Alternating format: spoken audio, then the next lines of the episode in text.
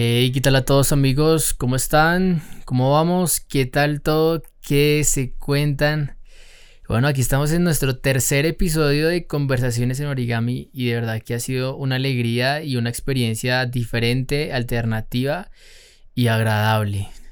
Ya saben, para los que quieran hacer parte de las conversaciones en origami, por favor avísenme. Tengo por ahí guardaditos unos dos personajes que me van a estar acompañando ya en el futuro, así que anímense. Y bueno, aquí estamos, Conversaciones en Origami, episodio número 3. Y en esta ocasión, en este episodio, quise traer a alguien es muy especial en mi vida, como todos los que he traído a Conversaciones en Origami. Esta no es la excepción y quise traer a alguien que ha sabido cómo impresionarme de maneras muy sencillas y de maneras como solo ella es. Y esta personita es la primera mujer que hace parte de Conversaciones en Origami y es Ginji, como todos la conocemos. Así que, Jin, preséntate. Hola, Mateo. Hola a todos. ¿Cómo estás? ¿Cómo estás? Bien, acá nerviosa, tengo las manos ya húmedas de los nervios. Aquí a los, que no, como, no pueden ver, yo les cuento, Ginji está nerviosa, sí, y es normal porque a veces intimida un poquito el micrófono, pero no, nada, vamos a hablar un rato de Ginji, pues porque para eso la trajimos, ¿cierto? Sí, para eso me trajeron. Entonces, conversaciones en origami, episodio número 3 con Ginji Salamanca, alias Jin. ¿cierto? Y este episodio se llama Autenticidad. Autenticidad. Listo, Jin. Cuéntanos. Cuéntanos algo acerca de ti. ¿Quién es Jinji? ¿Quién soy yo? Ah. Sí. Esa es una pregunta que, que, a veces a mí también me cuesta responderme. Sí. sí. Sí, porque, bueno, pues no sé, a veces cuando uno se pregunta quién es uno, pues uno siempre se llena como, no sé, como de cosas negativas o a veces se saca como las cosas que, que no brillan mucho. Pero bueno, eh, yo soy una mm, chica, no sé, ya llegando a los 40. Eh, alguien que siempre le llamó la atención la parte de, no sé, de, las, de las artes, de ese tipo de inteligencias que ahora sé que esa es una inteligencia. Eh, antes, no sé, me ponía un poco de pronto triste porque no era muy buena con las matemáticas, pero con el tiempo me fui dando cuenta que eso no, no es como para ponerse triste uno. Sí, no, no, es el todo de, del hombre. Sí, exacto. Entonces, eh, bueno, soy una persona mm, no sé, trato de considerarme como alguien, eh, bueno, sencilla, bueno, no sé cómo. Sí, nada más bien pregúntame cosas, porque yo, yo para ¿Por qué Ginji? Entonces cuéntanos por qué Ginji. O sea, yo sé que tu nombre no es Ginji y no, no voy a decir cuál es tu nombre porque sé que no te gusta, pero ¿por qué Ginji? Bueno, Ginji toma sentido. ¿Es tu nombre artístico? Sí. Sí, sí, algo así. Sí, sí, sí. Ginji toma sentido es en la universidad. Ah, Precisamente porque estábamos en una clase de, diseño de marca. Entonces el, profe comienza a hablar sobre qué, esos, eh, qué tipo de, cosas nos identificaban. Entonces, pues mi, mi, mi seudónimo sale es por mi hermanita, porque ella no podía pronunciar mi nombre. Comenzó a decir Ginji y ya varios comenzaron a decirme Gingy, los amigos, la familia. Entonces creo que ese nombre se apoderó de mí. y ya con el tiempo me pareció que tenía que ver mucho con lo que yo hacía, con lo que me gustaba, como que se identificaba más con, conmigo que mi propio nombre. Entonces, Ok, ok, no, sí, sí, yo siempre me he preguntado porque, porque cuando era pequeño, como a los 10 años me di cuenta que no te llamabas Gingy. Yo, ¿qué? ¿Por qué no se llama así? ¿Cuál es su nombre? Y Ginji, a ver, a ver, los que no saben, Ginji es, mi tía, es la hermana de mi mamá. Ella, ella tiene pues cosas muy interesantes. Ella, ella, digamos que no le gusta mucho hablar, ¿sí? Y ella es experta hablando con lo que hace. Así que si, si nos quieres contar algo acerca de lo que tú haces, ahorita nos mencionabas algo del arte, de las cositas así, ¿qué tipo de arte haces? ¿Qué, qué cosas te gustan o, sabes hacer? Bueno, pues mi arte tiene que ver con la parte de ilustración, pues yo soy diseñadora gráfica. Ok. Ahí está, ¿cierto? Por ahí debía empezar. Sí, sí, sí. No, o podías empezar con tu niñez, pero dale, dale, ahí vamos bien. Eh, tiene que ver con, con, eso, pues eh, la parte de diseño. Ah, amo lo que tiene que ver las ilustraciones.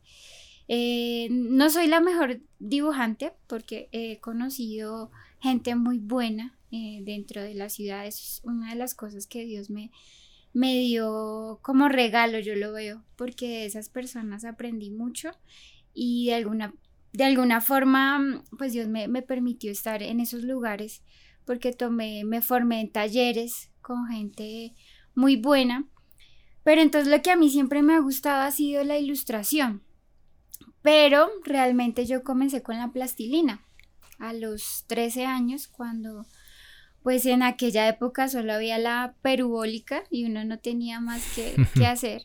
Eh, comenzaba a mm, coleccionar los recortes de, del tiempo.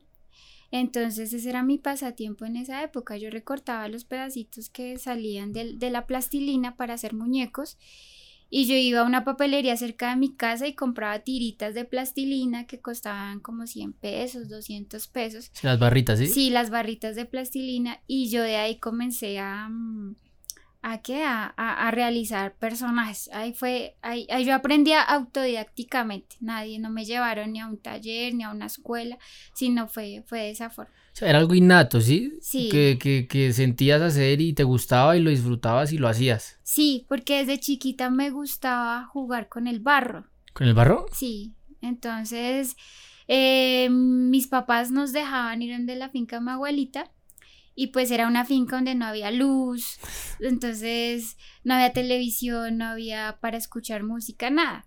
Entonces uno se divertía o jugando con las hormigas, hundiéndoles las, las casitas, o hacer cosas de plastilina, o hablar con los animales, que eso también hice muchas veces. ¿Sí te gustaba? Hablaba con el burro de la, de la finca de mi abuelita y con las gallinas. ¿Cómo se? ¿Cómo le llamabas al burro? No, no, no, no recuerdo, pero yo le hablaba y le preguntaba cosas y a las gallinas también, eso, eso también fue, fue chévere. O sea que me, encanta esto que dices que siempre has tenido eso desde muy pequeña, ¿sí? Sí. Y estudiaste entonces diseño gráfico y, y bueno, para los que no saben y, y, tengan curiosidad de ver lo que Jinji hace, a diferencia de, de los otros dos eh, compañeros que estuvieron aquí, Gingy sí tiene una que otra muestra de su trabajo artístico. Y si quieren pasar a ver las cosas que ella hace eh, en su Instagram o, en las cositas que ha hecho en el trabajo, que es por Vista y Raya, ¿cierto? Sí. En Vista y Raya está todo lo de, lo de, lo de diseño que ella ha hecho. Los invito realmente a que lo hagan. Y ahora que traigo Vista y Raya a, a, a colación, háblanos, Háblanos algo acerca de, de Vista y Raya. Bueno, es que detrás de Vista y Raya vienen muchas cosas. Entonces empieza desde, desde el inicio. Bueno, yo creo que debí comenzar por ese lado. No, vale. Esto, esto, esto no esto es. estas conversaciones lo que me gusta es que se hacen en el momento. Bueno, pues lo que hablaba de plastilina, creo que, que ahí fue. Mm, una forma en la que yo vi que Dios me, me, me, me daba como, como respaldo, ¿sí? Porque digamos que de alguna forma yo aprendí la plastilina, eh, yo comencé a servir en la iglesia haciendo cosas para mm, escuela dominical. Eh, una vez me mandaron a hacer una maqueta sobre la, el arca de Noé esa la hice, los oh, animales. yo recuerdo esa maqueta. Sí, los animales. Era grande. Era súper grande. grande sí. Yo me acuerdo que nosotros no la llevamos en la maqueta, no me acuerdo quién me acompañó, y vivíamos en, en Carimagua y de Carimagua hasta la iglesia y nos recorrimos toda como la avenida. O sea, fue un trayecto largo y con la maqueta. ¿Y todo cargado? Todo cargado de a dos personas y esa maqueta pesaba. Ahora era harta plastilina. Sí, era bastante plastilina. Entonces, digamos que por, por esa mm, por ese hobby que se puede decir, por algo que comenzó como, como que no tengo más que hacer, hagamos esto. Eh, no sé, alguien vio como algo bueno en lo que estaba haciendo y en escuela dominical me, me pidieron esa maqueta. De ahí comenzamos a hacer varias cosas. Eh, para la iglesia, comenzábamos a hacer trabajos manuales, comenzamos a hacer personajes como soldados de, de bueno, a Goliat creo que una vez hicimos, eh, una vez para una escuela bíblica vacacional hicimos el soldado, que era la armadura de Dios, entonces hicimos un soldadito en plastilina y creo que ese fue el trabajo manual para todos. Eh, ya cuando entré a estudiar, pues esas cosas de la vida, eh, una compañera de la universidad vio que yo hacía eso y le dijeron al decano, pues yo estudiaba en la CUN en ese entonces. Sí. Y el, ellos que, que estaban colocando, eh, eh, bueno, un stand en, en, el pabellón de caricatura. Entonces ya me lanzó porque yo nunca he sido, o sea, a mí me da miedo, pero ya cuando hago las cosas las hago sin miedo, ¿sí? Entonces ella me mandó, ellos vieron mi trabajo y dijeron, listo, hágale. Y yo llegué, yo me acuerdo que cuando me mandaron, yo no tenía nada de experiencia. Llegué al pabellón y había una cantidad de gente, gente muy, muy buena. O sea que cuando yo dije, ¿por qué me mandaron acá? Porque yo no sé nada. ¿Qué hago aquí? Sí, ¿qué hago acá? Yo, yo hice un recorrido primero por el pabellón y yo, no, Dios mío, qué miedo. Yo, yo claro, ¿qué hago aquí? O sea, que sea. sí. Entonces yo entré al pabellón de la universidad, comencé a hacer mis mu- muñequitos, eso fue una cosa muy chistosa porque yo ni llevaba ni un soporte. Me compraron plastilina de Pelican por barras, pero eso nada, no tenía nada que ver a comparación de lo que hacían realmente en otros, en otros stands. Y yo, bueno, Dios mío, ayúdame. Y yo comencé a hacer personajes porque la gente me pedía, bueno, ¿usted qué hace? Y yo, pues ahí, yo, yo inventaba, yo Pero creaba. tú, o los sea, ¿tú estabas personajes. estudiando ya? Sí, yo Ah, ya estaba ok, estudiando. Yo, yo no recuerdo en qué semestre iba, pero yo ya estaba estudiando ahí. Y yo me acuerdo que ese día yo vendí cosas, yo vendí cosas como de dos mil, tres mil pesos. Y yo llegué súper contenta donde mis papás en la noche y yo, uy, plata. sí, claro, yo llevaba plata y yo, uy, no, esto es muy chévere, no sé qué, pero yo ya me di cuenta que yo no podía y vender cosas con los cartoncitos de la misma caja de plastilina. Claro. ¿A los vendías ahí? Sí, yo los vendí ahí, o sea, yo, o sea, yo me arriesgué, me dio mucho miedo, pero el tiempo dije, bueno, ya estamos acá, hay que hacerlo. Entonces, al siguiente fin de semana que yo fui, porque preciso me mandaban para los fines de semana, yo ya fui con mis plastilinas, con mis estuches de plástico y yo comencé. Entonces, de ahí creo que comienza como algo especial en mi vida Ah, yo me acordé los estuches de plástico. Sí, los de plástico, lo de los postres. Entonces yo recuerdo que desde ahí mi vida comenzó a cambiar. Sí, o sea, Wow. O sea, por- alguien creyó en ti, vio lo que hacías y lo empezaste a hacer y empezaste también ya a creer en ti. y no paré. Bien, bien, me gusta eso. eso. Y yo recuerdo que, que desde ese entonces yo duré siete años en el pabellón de caricatura, en la feria del libro.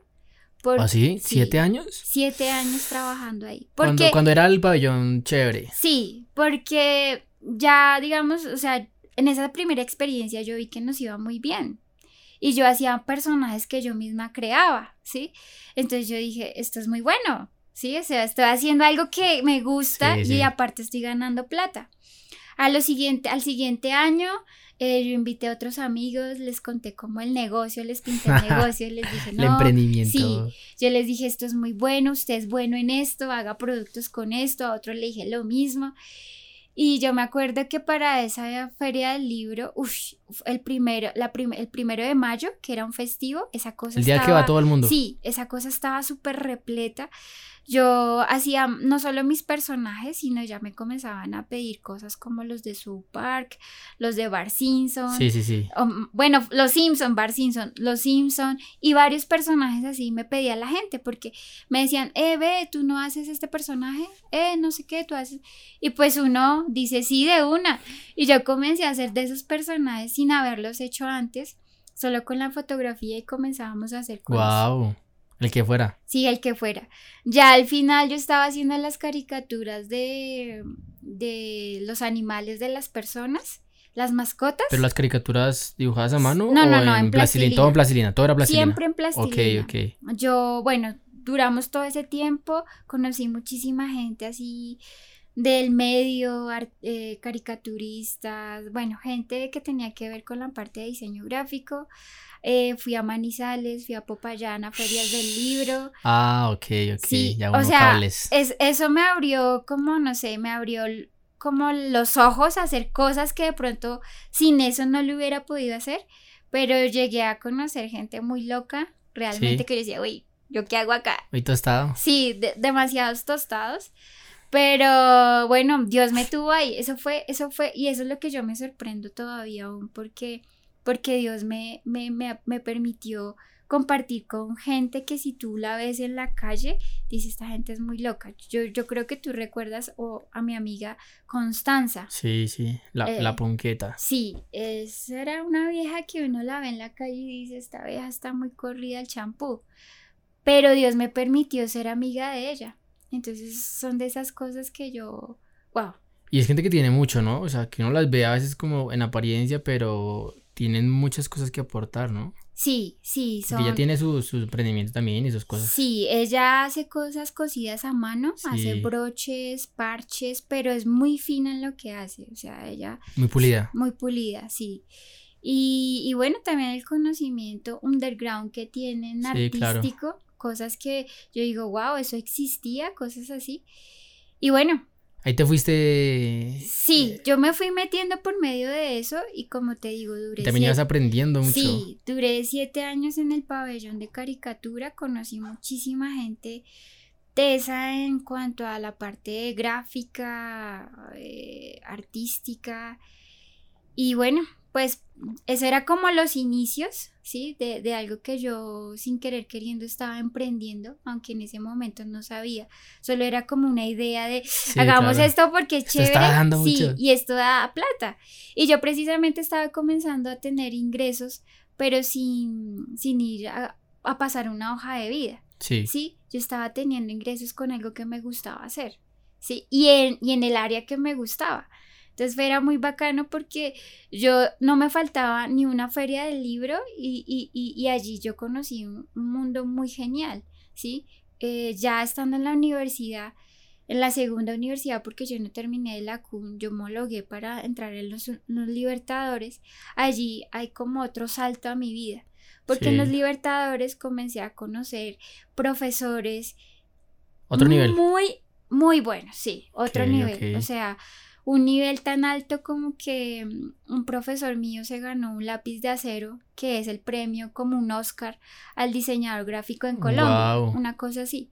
Y Dios me permitió conocer a esta gente, charlar con ellos y como que la perspectiva de la parte profesional cambió bastante, ¿sí? Allí en esta universidad yo me formé realmente en la parte de ilustración porque a mí me gustaba pero en la Q no me formaron eso. Ok. Solo dibujabas y ya. Y yo me sacaba cuatro, cuatro, cinco. Pero yo en, el, en el fondo decía, eh, no, esto algo le falta. Sí, algo falta, sí. Algo falta. Y cuando entré allí a la parte de, la, de los libertadores, eh, yo sabía que no era buena. ¿Sí? De una, de una. De una, que de una. Hacía falta ahora sí, yo, O sea, yo sé dibujar, pero ya está ahí. Y en este lugar, eh, yo, yo cuando nos, nos homologan las materias, yo le pregunto al profesor de ilustración, que supuestamente yo entraba a, octavo semestre, le mostré pues el portafolio que, te, que tenía, yo le dije, bueno, yo quiero que usted sea sincera conmigo, este portafolio si, si, si aguanta como para uno salir a la parte laboral o definitivamente no. Yo le pedí al que fuera sincera conmigo porque a mí me han pasado una vez a ilustración de octavo semestre. Sí, sí, sí. Y él me dijo que no, que, que no, que sí faltaba. ¿Que a primero? Sí. Pero lo mejor de todo era que, que el profesor de ilustración para esa época, eh, no, a mí me mandaron a quinto semestre. Ok. Y yo, digamos que por, por, mí, por mí misma, yo dije, sí, yo me quiero devolver. Y creo que son a veces de esas decisiones que uno toma en la vida, que sabe que como que uno sabe que a veces tiene que retroceder para avanzar. Sí, sí, sí. Hay que ser conscientes, ¿no? Consecuentes con lo que uno está haciendo. Y, y... y, esa fue una de las bendiciones que a futuro me di cuenta que Dios me había dado en ese momento.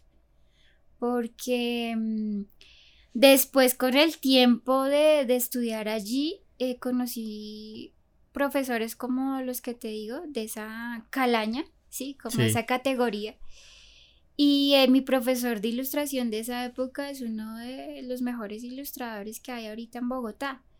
A ellos ya, digamos que toda esa rama de profesores, que camada. cono- sí, esa camada de profesores que conocí en esa época, no están en esta universidad, ahorita hacen parte de, de los de la Tadeo.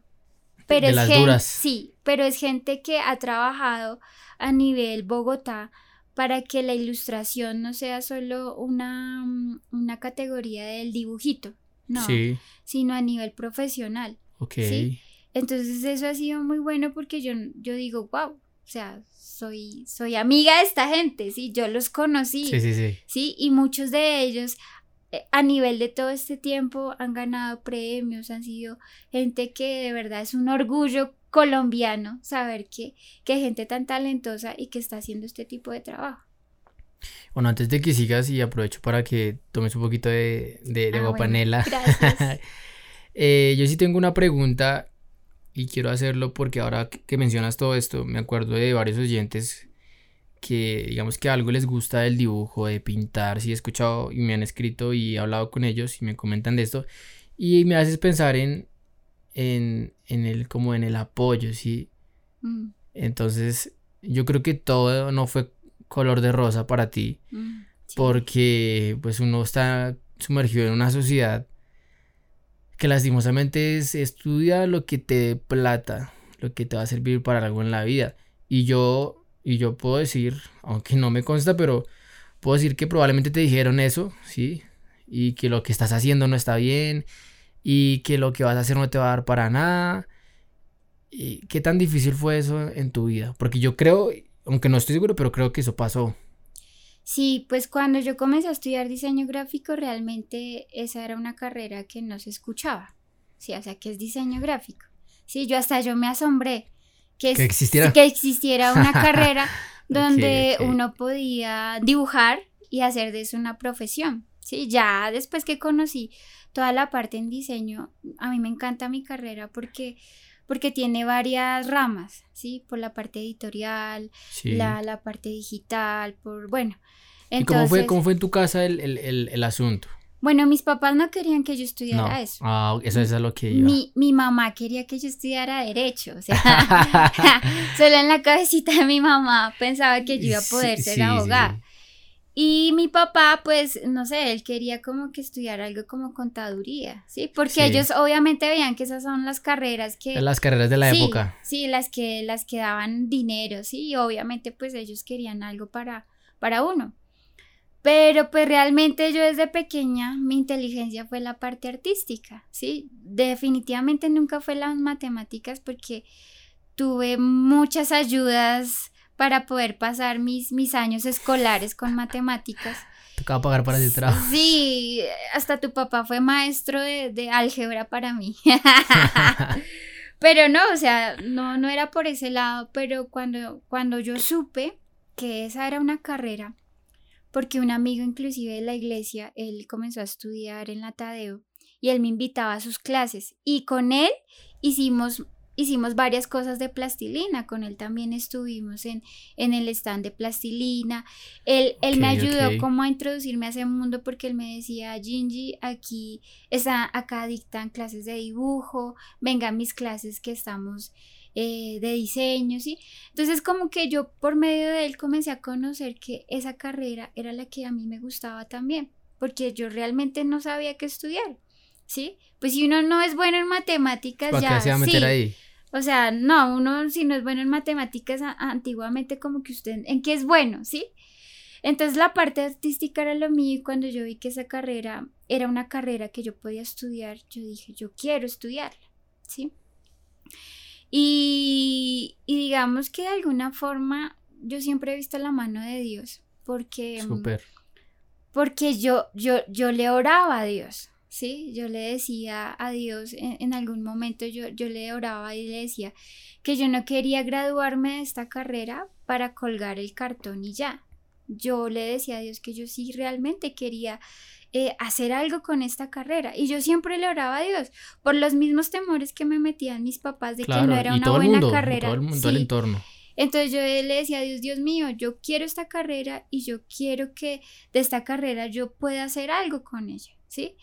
Y, lo que yo te digo, lo que comenzó con la plastilina que me llevó a un pabellón de diseño de la Feria del Libro de Bogotá, esto me abrió muchas puertas. ¿En qué sentido? En que conocí gente muy valiosa que aportó a mi vida, conocimiento, ¿sí?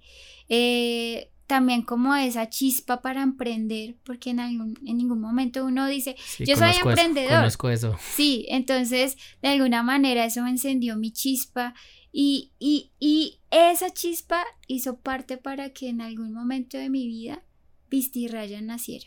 ¿sí? O sea, si puedo dar un testimonio de mi vida, ha sido en la parte mm, profesional, porque Dios, he visto la mano de Dios que me ha guiado y lo mejor de todo es que Él ha sido tan genial porque me ha permitido hacer de las cosas que me gustan hacer, ¿sí? En algún momento de mi vida o en la adolescencia, que uno como que todo se fastidia, como que, ah, yo para qué soy bueno, como que, ¿qué hago? Eh, desde ese momento de la, de la adolescencia Dios comenzó como a guiarme, ¿sí? Sin saberlo yo. Pero precisamente era porque yo le pedía a Dios que quería algo que me gustara. Sí, sí, sí. ¿Sí? Y esas, esos anhelos que uno tiene tan profundos. Y yo sé que Dios las fue, las. Yo siempre he dicho que Dios mueve como las fichas, ¿sí? De, de rompecabezas. Yo no sé, la, sabe, la sabe mover. Entonces él, comenzó a mover esas fichitas y, me permitió estudiar diseño gráfico, me permitió llegar hasta este lugar, me permitió salir de una universidad donde mi, nivel académico realmente subió, porque yo llegué sin, en ceros, ¿sí? Realmente yo cuando llegué a esta universidad yo me di cuenta que no había aprendido mucho en la otra, ¿sí? Pero, pero bueno, yo sí sí fue como ayudando, venga, métase por acá, no por ahí, no, venga, por este lado sí. ¿Y en qué momento me nace la duda ahorita que, que cuentas todo esto? ¿En qué momento saltas de, de la plastilina a, a, dibujar? O sea, yo sé que sí, te estabas estudiando diseño gráfico, estabas dibujando, sí, pero ¿en qué momento como que dejas a un ladito un poquito de la plastilina? Bueno, pues es que ya después de siete años estando en el pabellón de diseño, yo me cansé. yo me cansé porque la gente, no sé, a veces era muy cansona pidiendo cosas. Y yo también veía como que la plastilina no tenía como una vida útil tan larga. ¿Sí? Obviamente ya con el tiempo la gente comenzó a, a reemplazar la plastilina por el porcelanicrón y después por otros materiales. Pero como que a mí me gustaba ya, pero ya no. Entonces para esa época... ¿Te sirvió para arrancar? Sí, me sirvió para arrancar. Y así, de la nada, o sea, alguien me empujó y ya, ya estoy con el precipicio, hagámosle, ¿sí? Una cosa así. sí, sí, sí. Entonces, eh, en, la, en la universidad que, que entré a homologar, mm, allí eh, para el proyecto de grado, eh, pues uno tenía que realizar algo. Como a mí siempre me gustó como personalizar las cosas, dibujarlas y todo el cuento. Entonces yo quise hacer un proyecto que era ilustrar faldas, eh, cuentos en, prendas de vestir. Entonces, claro, en el proceso de hacer el proyecto de grado, tuve como asesores a dos profesores espectaculares en ilustración. ¿sí? Este proyecto a mí me hizo eh, sacar un estilo gráfico diferente. ¿sí? Te dio, te dio tu, tu toque. Mi toque, Tal cual, sí me dio mi toque. Tu eh, autenticidad, podríamos decirlo. Sí, en cierta sí, manera. Sí, sí, sí. Sí, porque uno se pone a mirar en el mundo de, de, la ilustración y uno se pone a llorar viendo a gente tan tesa haciendo cosas digitales y viendo efectos. Y yo, y yo me preguntaba eso, yo, no, hay tanta gente tan buena que yo, acá, ¿qué hago? ¿Sí? Sí, sí, sí. Y yo amo lo que me gusta. Entonces, precisamente en este trabajo del proyecto de grado, como en ese camino, que era hacer muchos bocetos, mis profesores me decían, no, hay que buscar una, una ilustración que, que se acomode a usted, ¿sí? Entonces es como ir en el mundo precisamente y buscar quién soy yo, ¿sí? Todos, todos tenemos dos ojos, una nariz, una boca, pero ¿cómo yo me diferencio de los demás? ¿Sí? sí, sí, sí. Entonces eso fue como una búsqueda y creo que eso ha sido una búsqueda siempre personal mía, ¿sí? Porque en la adolescencia, vuelvo a la adolescencia, uno siempre está buscando quién soy yo, ¿sí?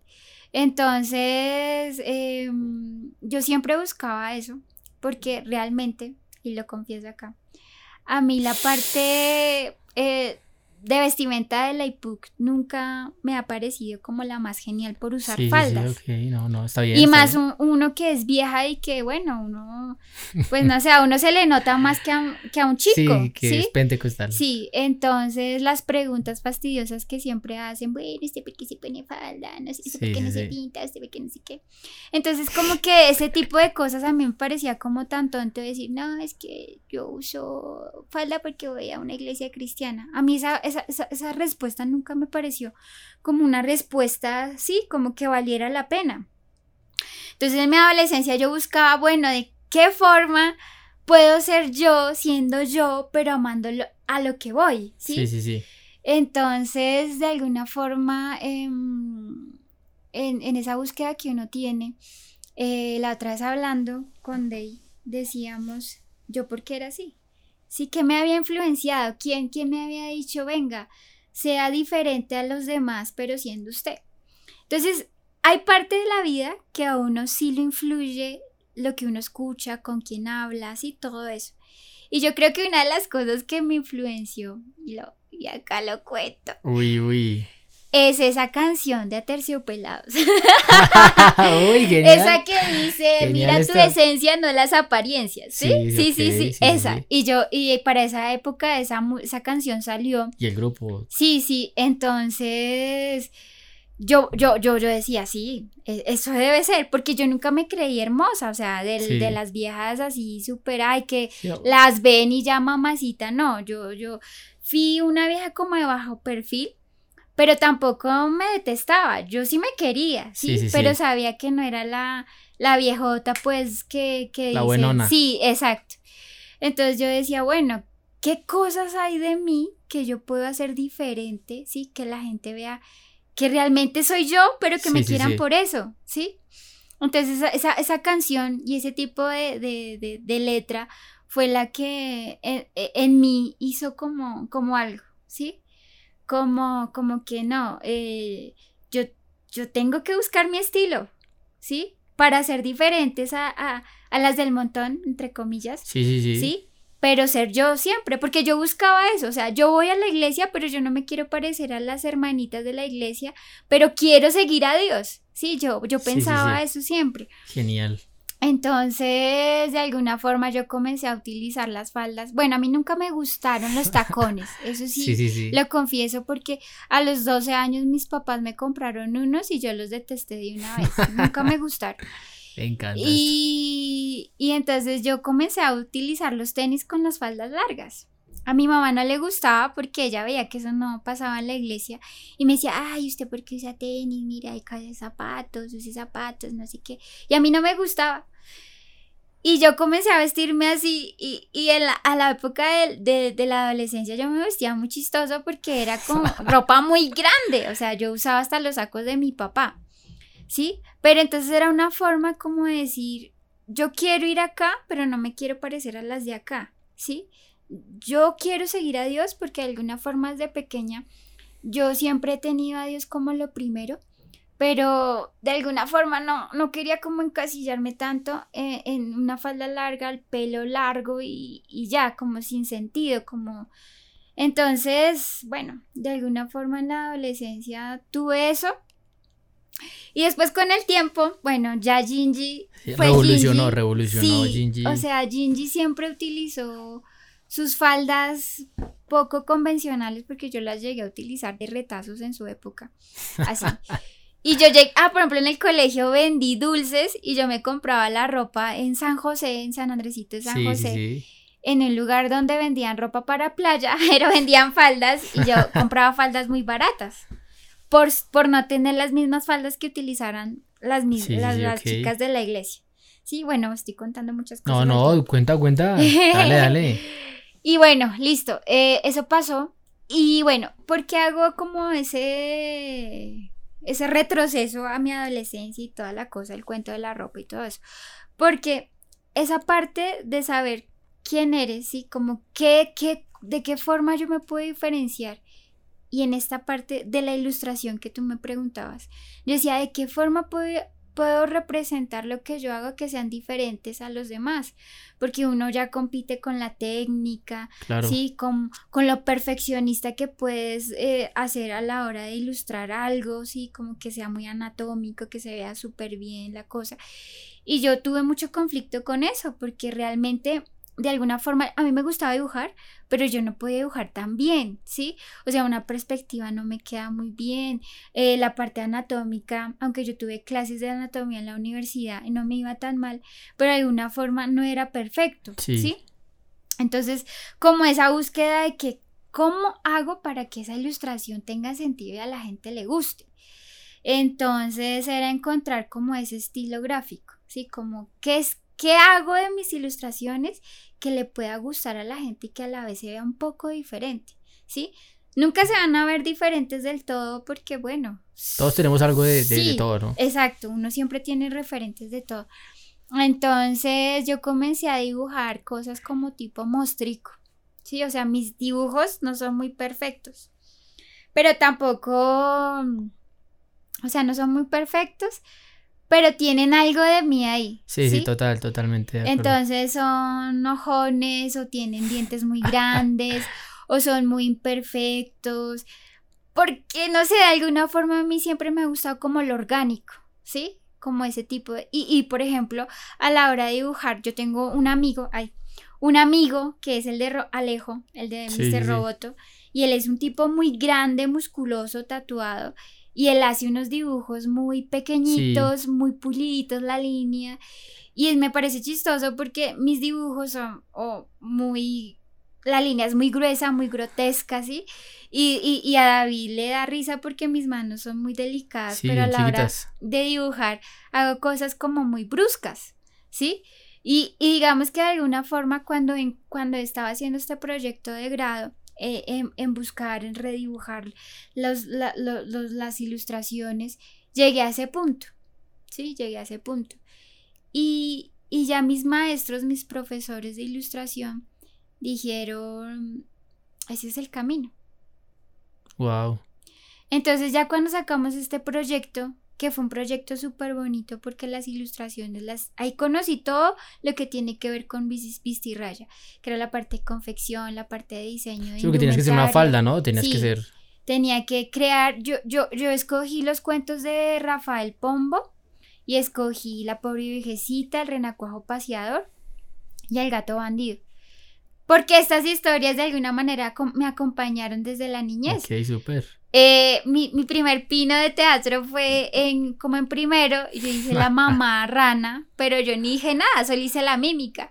Muchacho, no te, bueno, muchacho, no salgas. Y le grito a mamá. y yo solo hice la mímica de Y bueno, y en sextos volví a hacer esa obra de teatro. Y, y, es una de las obras, las obras de teatro que a mí no se me olvidan. Yo me sé eso, ese cuento. Sí, el guion. Sí, todo el guion. Entonces, de alguna forma eso tenía conexión con mi vida y yo quise ilustrar esos cuentos en las faldas. Wow, hermoso eso. Y bueno, faldas, porque no podían faltar. Genial, porque también metiste lo que hace parte de ti. Claro, hacía todo lo que hacía parte de mí. Entonces, eh, ese fue un proyecto que, que, sacó buenas cosas de mí, sacó como que ese emprendimiento para poder hacer un producto, darme cuenta que lo que me gusta a mí es generar marca, generar producto, ¿sí? Y, y, ahí está la mano de Dios, o sea, a mí me encanta eso porque, porque de alguna forma yo le pedí a Dios que yo quería que mi carrera no fuera una carrera que yo me graduara y la botara al piso, porque digamos que yo escuché muchas historias de, ay, este se graduó, pero ya no está haciendo lo que estudió. Y yo no quería eso para mi vida. Entonces, esto, e, este proyecto de grado, no solo me guió a, tener una empresa, sino a un esposo. Ok, wow. A mí esa parte me encanta. y es Atención, atención a esto. Eh, es tan linda porque, porque bueno, es que no es que si yo cuento toda mi vida. Lo chistoso es que ella me decía, es que yo no sé qué hablar, yo no, yo no hablo mucho y aquí vamos ya como 40 minutos hablando sabroso. Eh, la cosa es que yo nunca tuve un novio. Sí, cuéntanos, cuéntanos de Sí, eso, eso se vale. Por lo mismo, pues es que yo no era la vieja como que todos quisieran tener, ser novios míos. Entonces, y más uno en una iglesia, y menos si uno va a buscar a alguien por Y uno fuera. bien sí, raro. sí. Entonces, genial. entonces, bueno, pues ahí mi mamá oraba por ese esposo. Y yo de ¿Y tú alguna no? forma también, porque, ah, ok. porque, porque, bueno, sí, de alguna forma yo sí oré porque yo sí fui a ayunos y todo eso. Pero Uy, eh, atención, atención. a yo recuerdo importante. que una vez iba en el bus y yo me quedé mirando hacia las montañas, así las montañas de Bogotá, y yo le dije a Dios, Dios, ¿dónde estará mi esposo? Dios, donde esté, cuídalo. Yo, eso que esas conversaciones Sí, mentales sí. Que, uno, que uno tiene, ¡ay, me atoré! Entonces, em, con el tiempo, ya cuando terminé la universidad, me gradué de este proyecto, pues me fue bien y todo. Eh, con el tiempo ya en la iglesia conozco a Day. Y Day tenía que ver con toda esta parte que yo desconocía, que era la parte de confección, ¿sí? Quien me hizo las faldas para el grado había estudiado diseño de modas, pero realmente no le quedaron tan geniales esas faldas. Yo conozco a Day, comenzamos a hablar como este proyecto fue la conversación que nos une. Sí, sí. ¿sí? Con la música, porque ese también fue un tema que nos unió mucho.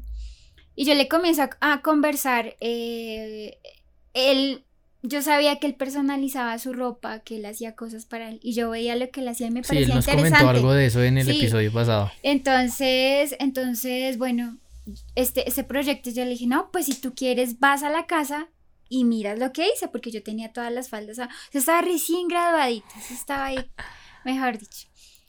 Y él me sobraron unas telas de los estampados. Ah, tuve un chascarrillo con esas telas, que esas telas me las, me las eh, estamparon mal en un lugar. Yo me quedé con muchas telas porque el profesor me dijo, esto no sirve, esto está muy feo, no lo quiero para el, el proyecto de grado, para la exposición final. Y, bueno, eso es un paréntesis, ¿no? Sí, tranqui, tranqui. Y, y esas telas hacen que yo surja, deje la plastilina y comience a surgir por otro lado en el pabellón de diseño gráfico. Se ¿qué hago? transforma. ¿Qué hago con estas telas? Pues mi libro de, de- de- de- proyecto de grado que tengo que dejar en la universidad, lo tenía que dejar impreso.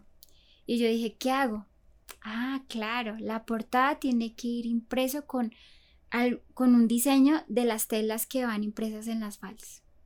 Cuando yo llevo esta tela allí donde me hacen las libretas, el señor me dijo, ¿usted tiene más? Y yo tenía un poco de, de tela que no me servía porque el profesor todo me lo había, me lo había cancelado. Me dijo, esto no. Vuélvalo a repetir. Eso fue mejor dicho.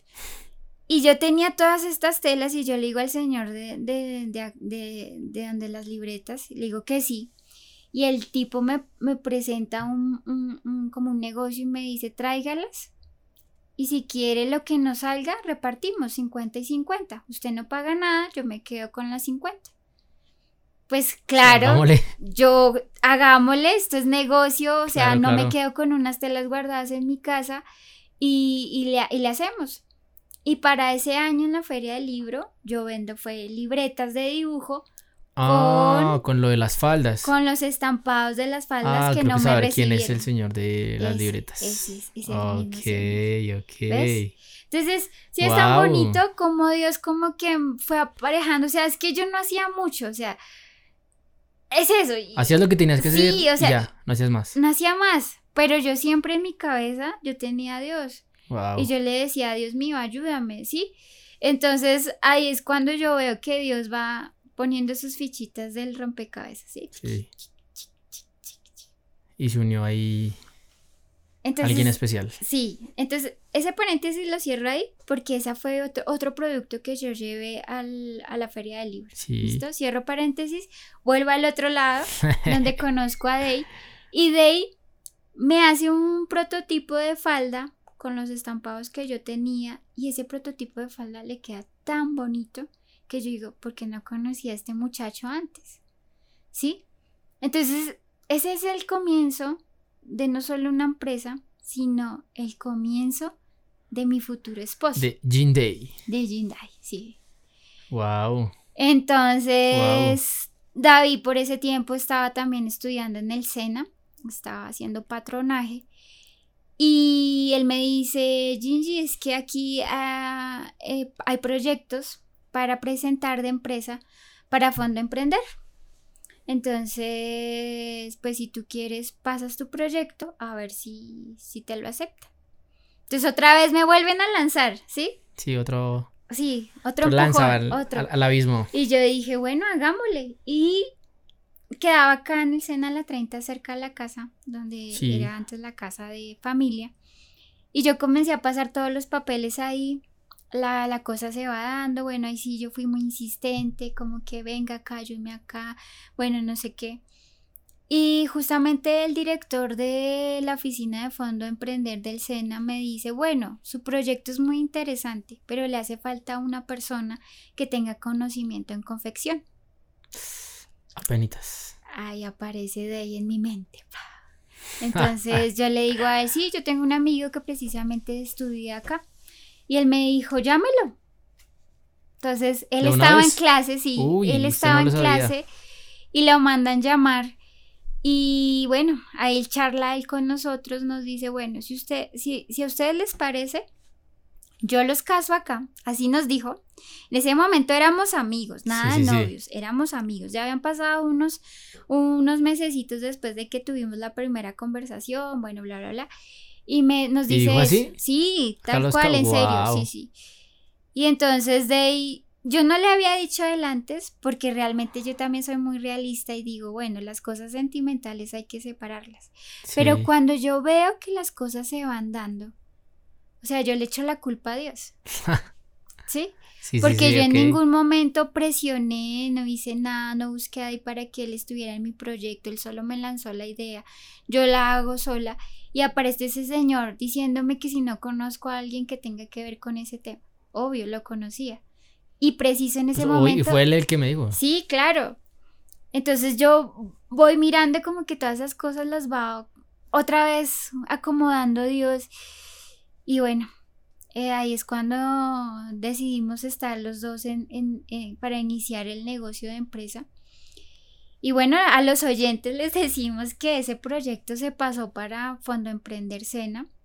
Y eso fue un regalo de Dios. Sí, Dios nos regaló total.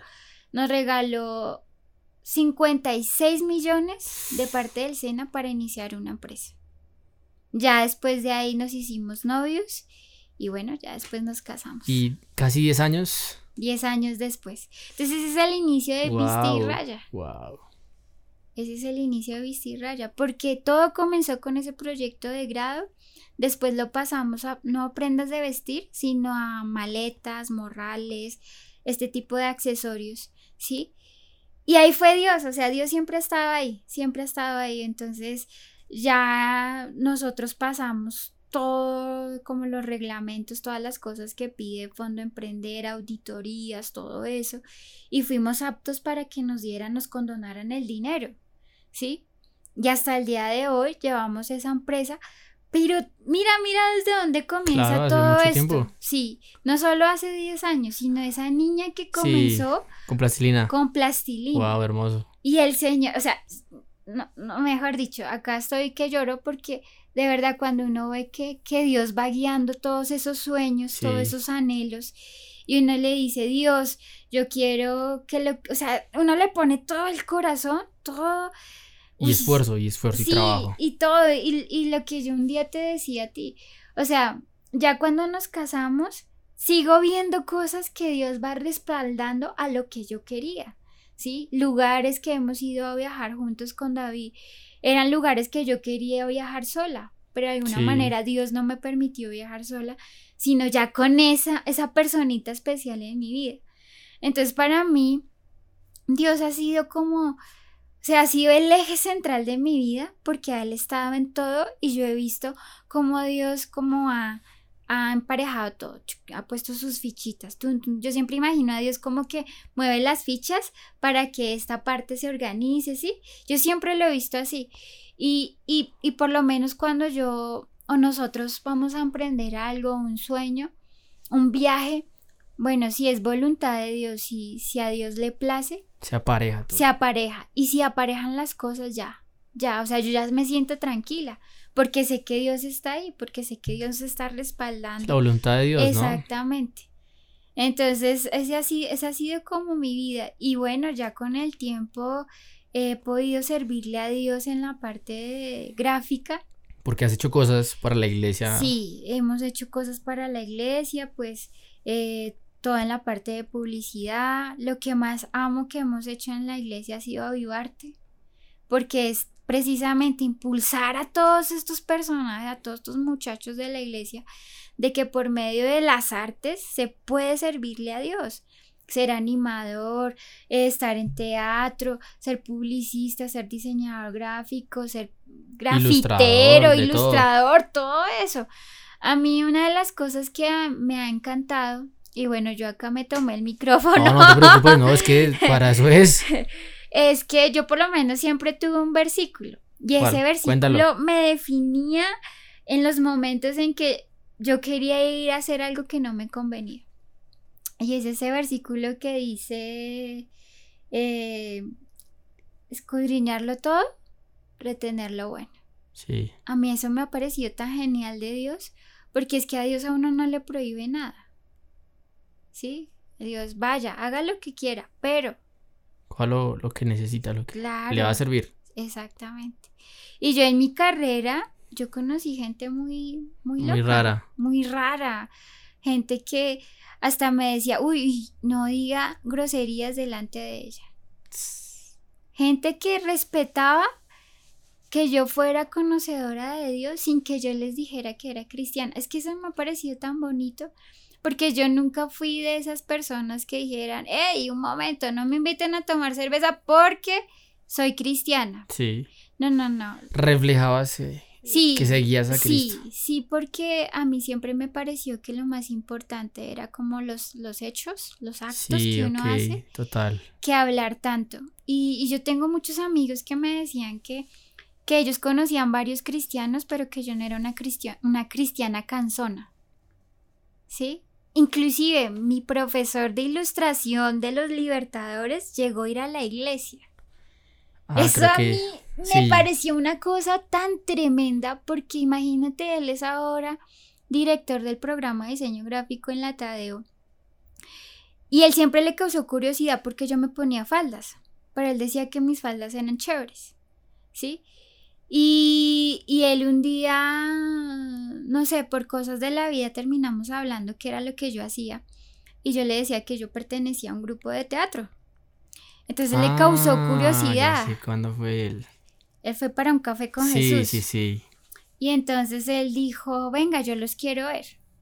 Pero yo nunca le decía a él que yo era cristiano. ¿Y ni lo invitaste a...? No, él se autoinvitó. Me dijo, venga, invíteme cuando ustedes se presenten que yo quiero saber qué es eso de un grupo de teatro cristiano. Entonces hubo la oportunidad en la iglesia, hicimos un café con Jesús, una obra de teatro, y él fue. Para mí eso era, pues imagínate un personaje de esos. El tipo es un ilustrador muy teso, hace unas cosas geniales. Es muy, sí, liberal a todas las tipos de personas artistas que hay, pero él fue. Él fue y, para mí eso fue wow. Y él hace poquito en diciembre hablamos porque somos amigos. Colegas de los Colegas. Él, él, él, es, él hace parte de un evento que se hace a nivel Bogotá que es el Salón de Imagen Palabra. Que invitamos a los oyentes a que cuando quieran. Es muy bueno. Eh, hagan parte o, vayan y miren. Sí, vayan y miren y hagan parte también. Eh, es que la ilustración no tiene que ser a veces la mejor sino cómo comunica uno. Y esa es una forma también de hablar de Dios, ¿sí? Yo puedo comunicar por medio de una ilustración qué es, qué es Dios en mi vida. Y yo ya estoy hablando ahí de Dios, de una forma diferente. Para un grupo de gente que le gusta entender la vida a través de lo que hace, que en este caso es la ilustración, ¿cierto? Entonces, sí, ese, ese, ese, programa es muy bello y Dios nos ha dado la oportunidad de, ser, de ser parte de los patrocinadores de este evento. Ido a ese evento. Y, y, hace poquito hablábamos en diciembre y nos, nos, hablábamos sobre toda la parte de la pandemia, lo que él, pasó, lo que yo pasé. Y me decía, me daba un, corto testimonio porque me decía que eh, él tuvo que cambiar donde vivía a pasarse a otro lugar, pero que a donde estaba viviendo estaba muy cerca de su mamá y de su hermana. Entonces me dijo una frase que, que me sorprende y me dice, es que mi mamá es una mujer de fe como usted. O sea, que me diga eso. Y ella le oró a, Dios y, y, no sé, esas oraciones que hacen las mamás. Y preciso me salió el apartamento justo en el mismo edificio que ella. O sea, una cosa sí me dijo. Pero que él identificara que yo fuera una mujer de fe. Sí, o sea, como que esta vieja habla con su Dios y ese Dios sí le, le responde también. ¿Sí? Ok. Entonces, sin querer, uno a veces habla sin hablar. Sí, uno a veces también predica. Eh, sin predicar. Sí, con su esencia. Sí, con su esencia. Sí. Wow. Que eso es, eso es muy bello en estos tiempos porque a veces la gente se cansa como de, de escuchar tanto, ¿sí? Y a veces quieren ver acciones. Yo creo que a veces la gente está cansada de tanta... Mm, tanta palabrería, Tanto discurso, sí. Y ya la gente quiere ver acciones realmente.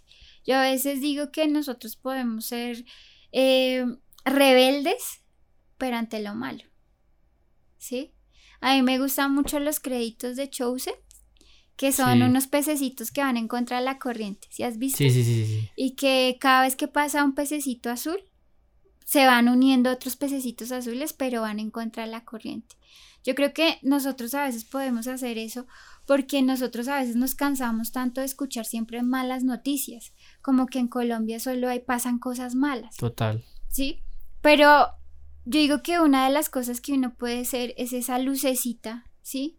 Siendo esa luz en lo alto, alumbrando, pero donde Dios nos coloque, sin importar.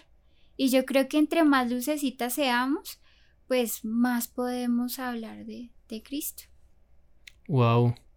Ahorita que mencionabas, y ya como que llegando al elixir de este episodio, hablando acerca de lo que es la autenticidad, y, y me llamó la atención porque tú me dijiste que cuando te pregunté quién es Gingy, dijiste, no sé quién soy. Pero durante todo el episodio nos has hablado de quién eres, ¿sí? Y en definitiva tú eres lo, lo, lo que vemos, ¿sí? No, casi que no lo que dices, ¿sí? Sino lo que vemos. ¿Quién es Gingy? Pues es una persona muy, yo a veces digo, es, es muy rara. Pero la belleza es así, ¿sí? Es rara. Porque la belleza que es igual, pues ya deja de ser bello porque es lo mismo. Y la belleza hoy es rara, ¿cierto? Y ahorita que mencionabas eh, tu rebeldía en, la adolescencia, me hacías recordar mucho a, eh, en, la, en la parte, en la, en la época de Jesús, cuando, cuando bien ya sea, pongámosle a Pedro, pongamos un nombre, sí, que antes era Simón, ¿cierto? Y que una vez como que él sabe quién es, o, el Señor le dice, tú eres, tú eres roca, ¿cierto? Tú eres Pedro, ¿sí? Mm.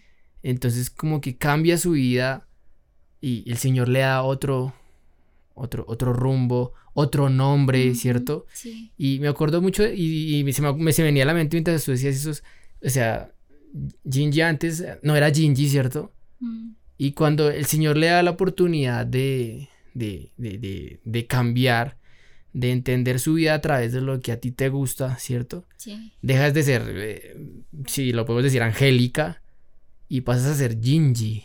¿Y quién es Gingy? Gingy es, Gingy es plastilina, ¿cierto? Sí. Gingy es arte, Gingy es ilustración, Gingy es rebeldía ante lo malo, ¿sí?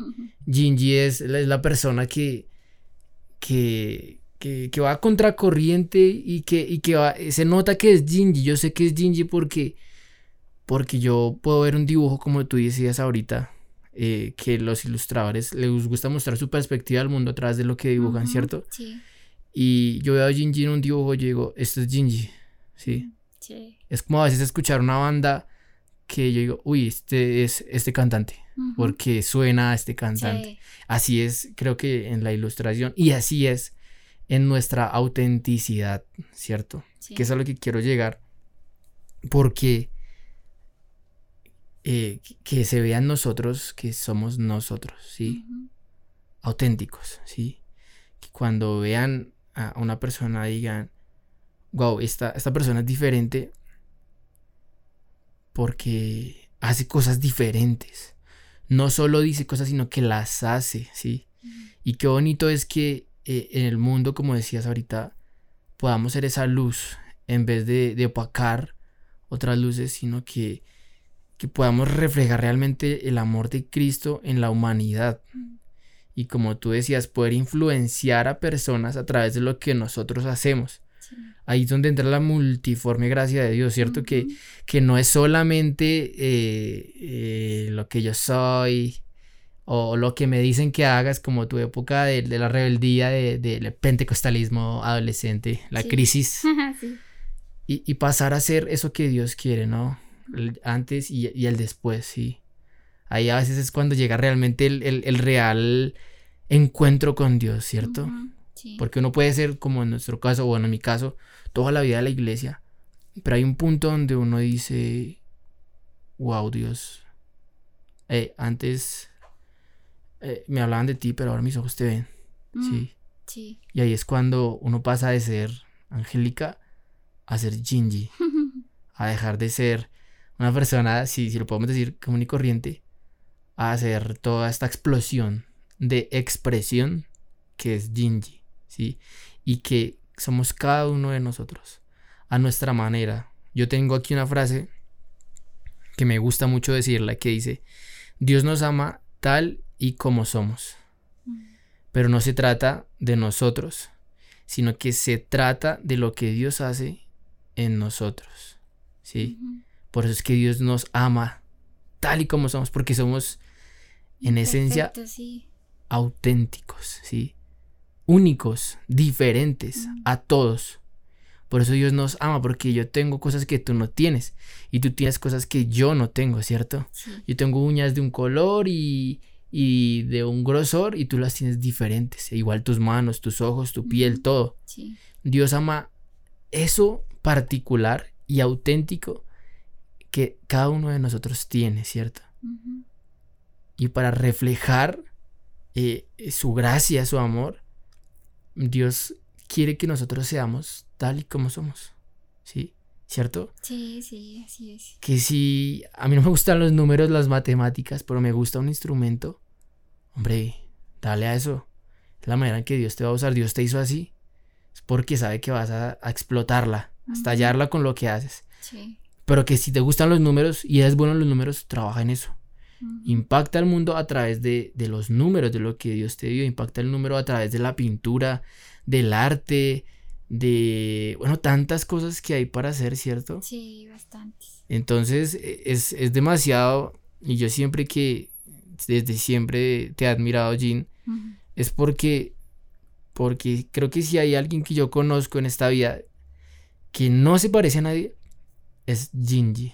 Ujú. Pero Gingy es producto y es resultado de, de la gracia de Dios Sí, así de la multiforme gracia de Dios en, en su esplendor, porque no es, eh, no es una secuencia de, de muchos cristianos, sino que es un punto alternativo donde Dios dice, hey, yo quiero que hagas lo que sabes hacer, porque me encanta cómo lo haces. Y creo que así puedes eh, impactar y hacer cosas diferentes en este mundo. Tú has hecho dibujos hermosos, como a Pablito, ¿cierto? Como a, a- a tantos muñequitos que hemos visto por ahí, que sé que más de uno lo ha visto y no sabe que eres tú, Sí. pero lo has hecho. Y qué bonito es que cada uno pueda impactar de manera auténtica, ¿sí? ¿Cómo impacta uno de manera auténtica? Siendo en esencia lo que uno es. ¿cierto? Sí. Lo has dicho todo el episodio, aunque no te has dado cuenta. Tú eres Gingy por lo que tú haces, por lo que tú eres, por lo que tú nos muestras, ¿sí?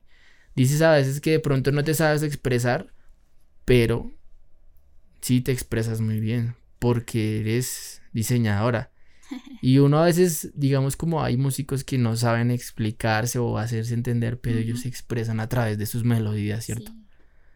Creo que todos tenemos algo de, de esa esencia alternativa y auténtica en cada uno de nosotros. Sí. Y ya para, para ir cerrando este episodio, eh, quiero hacerte una pregunta y con esto cierro. Esa es la pregunta que le he hecho a todos, a todos los oyentes, ego, a todos los que han estado en, este, en, estas, en esta sección de conversaciones en origami. Aunque creo que ya debes tenerla clara porque yo... te la dije, porque este episodio pues tú lo vas a ilustrar, lo vas a diseñar, la portada. Entonces, te voy a hacer la pregunta, tú me dices por qué y cerramos el episodio. Entonces la pregunta es, si fueras una una figura en origami hecha a mano por Dios, ¿sí? ¿Cuál serías? Sería un monstruico. ¿Serías un monstruico en origami? Sí, mira, acá lo hice. Wow, uy, esto está en vivo y en directo. ¡Qué cosa tan bonita! ¿Por qué serías un monstruico en origami? Cuéntanos. Porque soy imperfecta. ¿Por qué es imperfecta? Sí. Y pues porque a los monstruicos siempre les hacen el feo. Sí. Entonces, sí, a mí una de las cosas que me gustaba cuando era más pequeña, que me regalaran peluches, pero feos. Ok. Pero yo veía su cosa bonita, ¿sí? Eh, cuando tú me hiciste la pregunta, yo pensaba, hay animales, hay flores, hay cosas así. Hay un montón de cosas. Sí. Y yo dije, no, pues a mí siempre me ha gustado ese tipo de, de, como de personajes, los mostricos, porque no son perfectos, son imperfectos. Y yo creo que a veces así me dejo con Dios. Imperfecta. Sí, soy imperfecta, tengo muchas, muchos errores, pero Dios me ha hecho con amor, ¿sí? Y de alguna forma para alguien que es Él, soy importante.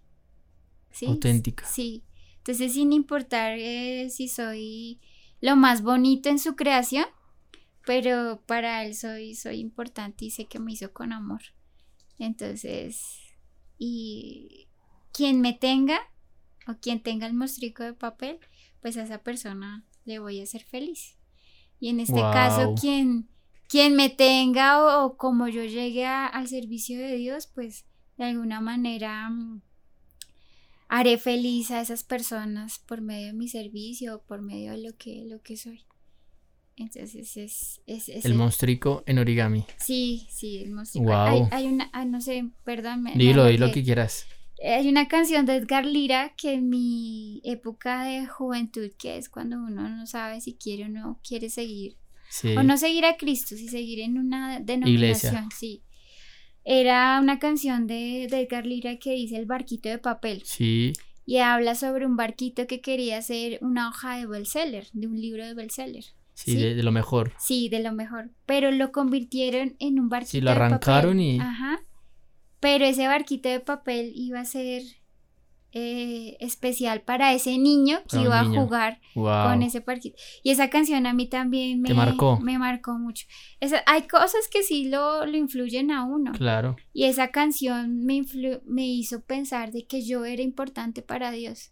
En ese momento no sabía cómo, porque yo ni canto, ni sé predicar mucho, no tenía como esas habilidades que uno siempre ve, visibles. Sí. Pero Dios sabía en qué forma yo podía servirle a Él. Y ya con el tiempo me mostró, porque en esa adolescencia uno no sabe qué hago acá, qué hago aquí. Sí, ¿qué estoy haciendo aquí en la iglesia? ¿Que este es mi lugar? ¿Mm? Pero esa, esa canción me hizo saber de que sí era importante y que sí era mi lugar. Wow. Listo, amigos. Eso fue todo autenticidad con Gingy Salamanca. Esperamos que les haya gustado este episodio. De verdad, esperamos que nos ayuden a compartirlo. Si les gusta y quieren hacer parte, por favor escríbanme. Yo sé que todos tienen algo que contar. Y es un placer para usted, para mí y para Gingy que estamos aquí a hacer, hacer una conversación hecha a mano. artesanal Sí. eh, para ustedes. Un abrazo para todos y se cuidan amigos.